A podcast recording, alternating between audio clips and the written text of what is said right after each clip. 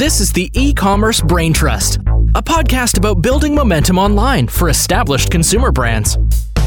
Join our hosts and their expert guests for high level conversations about e commerce strategies, trends, and innovations. Access our brain trust and boost your brand's e commerce potential. Hello, and welcome back to the e commerce brain trust podcast. I'm your host, Kiri Masters from Bobsled Marketing. And today I'm really thrilled to be speaking with a friend of mine and a colleague in the CPG retail industry, G. Stephen Clear, or Steve, as I know you. Steve, welcome to the show. Thank you so much, Kiri. Appreciate it. Glad to be here. So I'll, I'll just read out your bio before we get started, Steve. You're a CPG retail marketing expert. You're the host of the popular Next Level Brands podcast, which focuses on emerging CPG brands. You're the founding partner of TMI Group, a 10 plus million a year marketing agency based in San Francisco. In the 20 plus year history of the TMI Group, they worked with well established brands including Nestle, Clif Bar, Tetley Tea, Conagra, and Hasbro. Steve's passion is helping fellow entrepreneurs build emerging brands, and the evolution of his advising and coaching led him to create the Next Level Brands community. I love to get Steve's perspective on all things CPG related to marketplaces, and especially for for emerging brands. You're you're my go-to guy. So looking forward to getting into this discussion about Walmart, which I know you've been working with a lot of your clients on Walmart and let's get into let's get into Walmart. we were just talking before we started recording. It's somewhat ironic given Walmart's history, but everyone was cheering for them in e-commerce because they were one company that could really give Amazon legitimately a run for its money and put a bit of heat under Amazon around competition and their private label brands and the advertising platform and things like that. But I think the general consensus, and I think you'll agree with me, there's been some sort of missteps and just really hasn't panned out in that way to really seem like a legitimate competitor to Amazon on the on the marketplace front over the last couple of years. Yeah, I would agree. I mean, it's you know, I think we had some higher hopes that, you know, there might be more competition between the two of them at this point. But I also think it's fair to remember in the course of this that Walmart's trying to do in two years what Jeff Bezos took 20 years to do. So, right. And although they have the roadmap there in front of them and, and they are basically following that roadmap, it's still to put all of that together, all of the, I'll say back end primarily logistics, as well as the front facing of the, you know, of the platform and stuff with the consumer is going to take some time. Yep. That's all there's to it. What are some of the misses, in your opinion, that, you know, things that Walmart really could have done that they've, they've missed out on? One of the first things I think was the advertising promotion component, Kiri it was and it still is lags seriously behind Amazon's.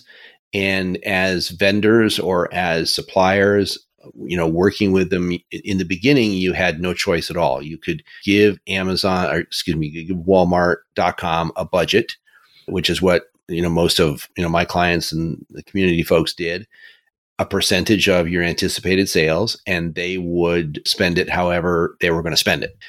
And then they sort of opened up and allowed you to do some tweaking. But if you weren't, and I, I think it was a hundred thousand dollars volume a year or whatever, or over that, you couldn't really have access to manipulate the advertising so that you could switch between SKUs or you know platform on platform off platform and it just was was more it was more clunky it was just not as refined as amazon's and certainly nothing that you could you know, do an A B test or anything like that with your advertising just wasn't that wasn't in the cards. And they've been working through that, but I think that has been probably internally that's probably been a frustration because it hasn't gone as fast as they wanted to. And as you know, they've hired some people from Amazon, you know, to come in and try and, you know, put this together, but it is coming and there will be enhanced content and there will be other things available to most all of the marketplace vendors a little bit down the road. Mm. Yeah, I think I think another challenge with the advertising platform is the auction format and the fact that it's first price rather than second price auction format, which means it's generally the ROI is is not as good as Amazon. Just to, that's been a major killer for a lot of the brands that we speak with. They're just not able to get the same kind of anywhere near the same ROI. No, it's also the different.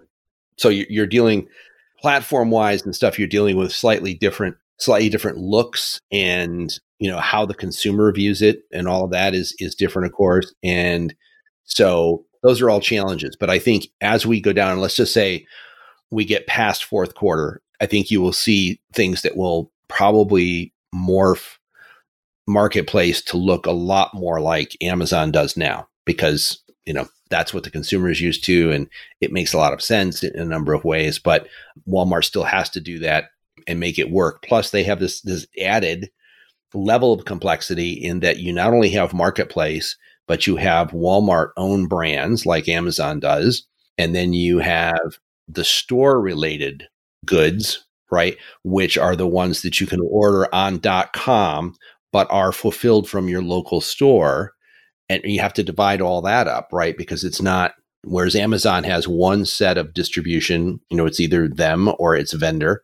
You know, Walmart has uh, Walmart Marketplace, 1P, in store, and vendor. Right. So, yeah, a bit more complexity there. It gets it. Yep. I think the other miss that Walmart has made is around offering their own fulfillment service. And I remember when it was first announced back when I was at the eTail West conference in Palm Springs. Oh my gosh, was that two years? It was like two, two, years oh, ago, gosh, I think. Yeah. So, yeah, two years ago, year and a half ago, something like that. And I remember I was so excited. Like, it's finally here. They finally launched a program that's going to be an Amazon FBA equivalent. This is a game changer. And I really didn't hear much about brands getting invited. It was an invite only fulfillment program. I knew of hardly any brands that were able to get access to it and been a very, very slow ramp up there.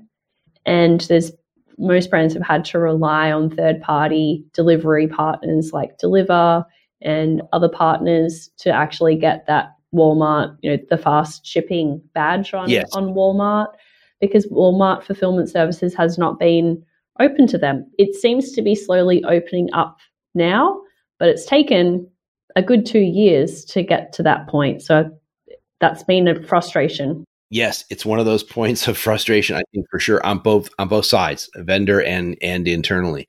But so the way that I try to work with people to do that is to apply with like one SKU. So get one product if you're on marketplace with the product right now and you're and you're doing vendor fulfilled or you're doing 3PL, whatever, is take one SKU, maybe not your fastest moving one, and put the one SKU into the W apply to the WFS system and get it in there and then see how it works with your you know with your one SKU and if it works for you then you can start moving your other ones over, but don't put a whole line of whatever of 10 products or whatever on at one time because it, it'll probably choke. So don't do that. Interesting. I wonder what the rationale for that is. I think it's numbers. So, in other words, if there's a whole, you have a party inside your house and you have a hundred people standing outside, you know, on your driveway, and you can't let them all in at once. So, right, you open the door and say, okay, you two, and then as you as you can consume this and get it going and know that everything's running okay. So i've been a little bit more encouraged about wfs at this point but all of a sudden right now we're going to this kind of declaration of the delivery of the last mile with you know deliver and it's like okay so so now we're biting off more right so that you know how's that going to work but we'll see i mean q4 you know we are this is going to be a huge challenge for just a whole bunch of reasons. And I think you'll see a lot of change coming, but I don't think you'll see any change coming until Q1 or Q2 22. That makes sense. Yeah, I guess to be fair, similar issues with FBA in terms of Amazon ratcheting down in, in many cases the inventory space for a lot of brands, even though they claimed not to have done that. Very interesting. very interesting response I got from the Amazon PR team when I approached them about that. Like, oh, what's what's changed here? Nothing's changed. I can explain. It's not an Amazon show, but I can explain real quick what I've found out about how that works across a couple of different clients. And that is, it used to be our index, performance index, was measured by SKU. Yeah.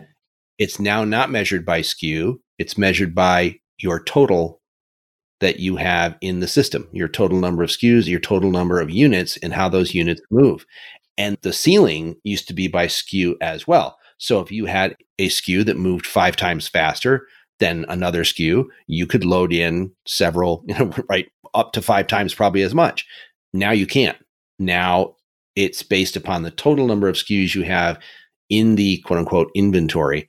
And, you know, we're having to, you know, deal with my clients are having to deal with short shipping, you know, going from shipping trucks to pallets, going from shipping pallets to shipping UPS to shipping 20, 30 cases UPS. It's insane.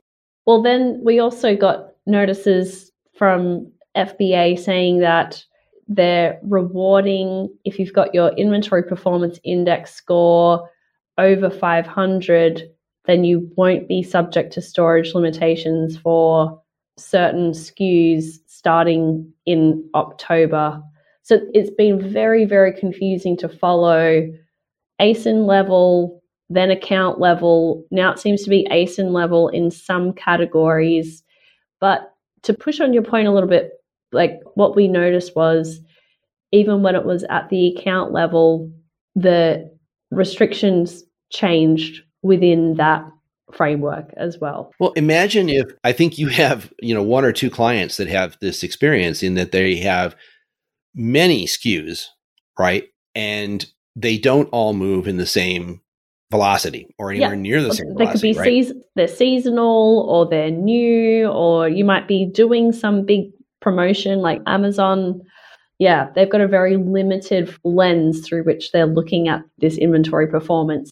Yeah. You know, and God forbid if you run out of stock during, you know, before Christmas, that now counts, you know, really seriously against you. Yeah, you get dinged for it. Okay, let's right, bring it back, back to, Walmart. Walmart. I don't know. All right. It's so tempting to, to talk about this because it is a serious problem. But anyway, little detour. So, getting back to Walmart, so we talked about some of the misses being the ad platform not really delivering a great ROI, fulfillment program. I'm curious to hear from you amongst your clients. What's the breakdown in sales between Amazon, Walmart, D2C, and other online platforms? So, sort of across the board, and the categories in this case are all food, by the way, so that, you know, on, on a go there is we look at about 20 to 25% of sales Walmart to Amazon. So if you're doing 100 units a day on Amazon, you're probably doing 20 to 25 on Walmart all things being equal. So in other words, same same SKU, same pricing, which it probably is going to be. And so that kind of sets up an index. And I peg that index now at 20% for measuring to say, hey, how do we do? And how are we doing this week? I don't look at daily figures, but you know, how are we doing this week? And the surprising thing about that is, is that there are most everything kind of falls into that. You know, it's pretty good, pretty good indicator. And this, by the way, is based on what would be the raw data of the fact that there are about Walmart plus members about 20% or marketplace users about 20% versus Amazon. So the total number of people shopping on a daily basis, one versus the other. And so again, all things being equal, you should perform at about that about that index. But amongst clients, I have clients who have SKUs that perform oddly differently, even though they're the same SKU, they're the same price, and the index they will index at two or three times. Like they'll almost equal Amazon on Walmart, you know, and then others that don't perform quite as well. For whatever reason. And that's a reason that, by the way, we're still searching for. I wish I could tell you. I'd love to. I'd love to find out the answer. But, you know, because you should, you think that everything else, since, you know, I have 20 SKUs that are performing rationally and I have four SKUs that are not following, you know, it's like, what is going so you you know you go look at the pages you say is there something going on and in one or two cases i could find an explanation for something so let's just say it's underperforming on walmart and you go and you look on the page and there's Walmart's private label product right right next to your listing at you know $2 a unit cheaper right? Okay i got it. Now i understand why we're not quite up to snuff. But most of it is just not explainable. Yeah so no discernible pattern and so you really just need to do some experimentation across your assortment of which product performs better on Amazon. which, which pro- yeah. And we're looking at some of the missteps and stuff. I don't want to leave the idea that as a emerging brand, you should not be on Walmart because you should be. You should be on all of the platforms that are out there that you can be on. Because, you know, Walmart is going to work very hard and spend a boatload of money to make this work. Like people's careers are on the line here. And the checkbook is very large and you know, eventually they're going to find some ways to, you know, to keep cutting into that or try to keep cutting into that Amazon margin. But if you're, you know, you're a smaller brand, you say, oh, you know, I do organic brownies. Uh, that doesn't really fit the Walmart. No, no, no. Don't that that is not the way to think. The way to think is is I'm going to be in front of, you know, 150,000 or whatever shoppers a day.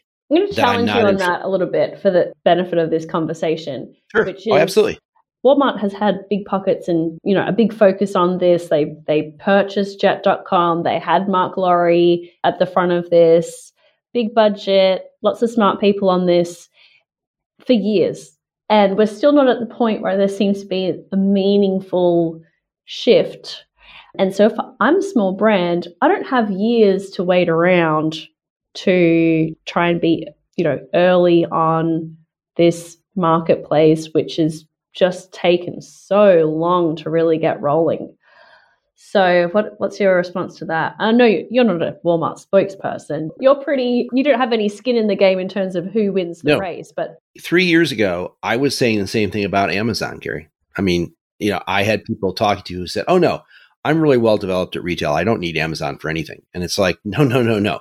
Y- you know, there's, I think as an emerging brand, and okay, forget emerging, as a brand, you're a consumer packaged goods, you need to be wherever shoppers are. And shoppers are, you know, are not, they are not monolithic in their approach to shopping anymore. They're not gonna be. They're used to buying things where they can, you know, get them and whatever else. And so what signs have you seen along the way to indicate that shopping behavior is changing and more people are shopping on on Walmart and bypassing Amazon or like using them at different stages of the journey? By the plan that I think most in they don't have them, they should, is, you know, emerging brands. One of the things that is really good about the e commerce platforms is they're incredibly easy to get on in some form or another. So you may not be able to get Amazon FBA, but you can, you know, you can do vendor fulfilled, right? You can get a 3PL it does for brands a little bit of what Walmart did for large CPG brands 30 years ago, which is they started changing the paradigm about how logistics and stuff operated. So Walmart forced people like Procter and Gamble to completely change their delivery systems and their distribution systems and their production schedules. And in fact, P&G was made more efficient by Walmart's demands and actually made more money. And of course, pretty much true with everybody that Walmart was always for large CPG, Nestle or Conagra, Walmart is the most profitable account they have by far because they're not spending money on a lot of the other stuff that went along with with retail, right? So you could afford to do that. But I think A is if you're an emerging brand, getting in front of as many people as possible is, you know, a good thing, right? And it doesn't add to me, it doesn't add as much burden as it adds sales. If you're, you know, again, if you're selling 100 units on Amazon a day, you know, another 20 units on another platform is not bad, and just put another zero behind that if you if you're really growing. Why wouldn't you do that? I mean, it's like it's not like you know people say, well, you know, Walmart doesn't really represent the shopper. Well, demographically, that doesn't appear to be true. Hmm. So yep. you know, it's not not nose in the air Amazon shoppers. No, that's really not true. There's those shoppers go, and then let's talk about the advantage. Well, two two big advantages that Walmart has.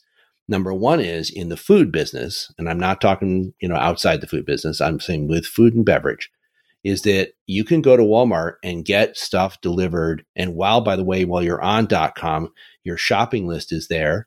And like Kroger or whatever, it's there for you to see that, oh my goodness, I didn't buy Frank's this week.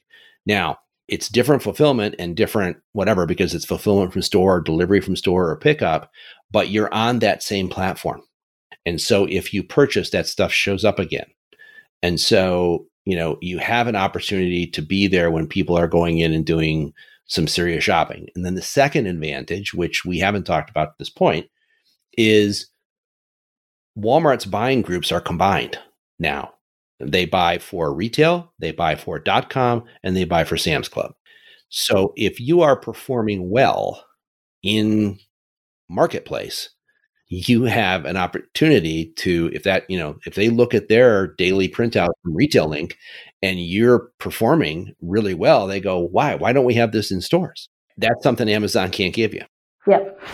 Yeah that's that's a good point so just rounding things out now there were some things that we didn't get a chance to get to but just real quick i wanted to see recap some of the changes coming to walmart that we're aware of First one is changes to enhance content, which I think temporarily they're going to take down video content and below the fold content. Yeah.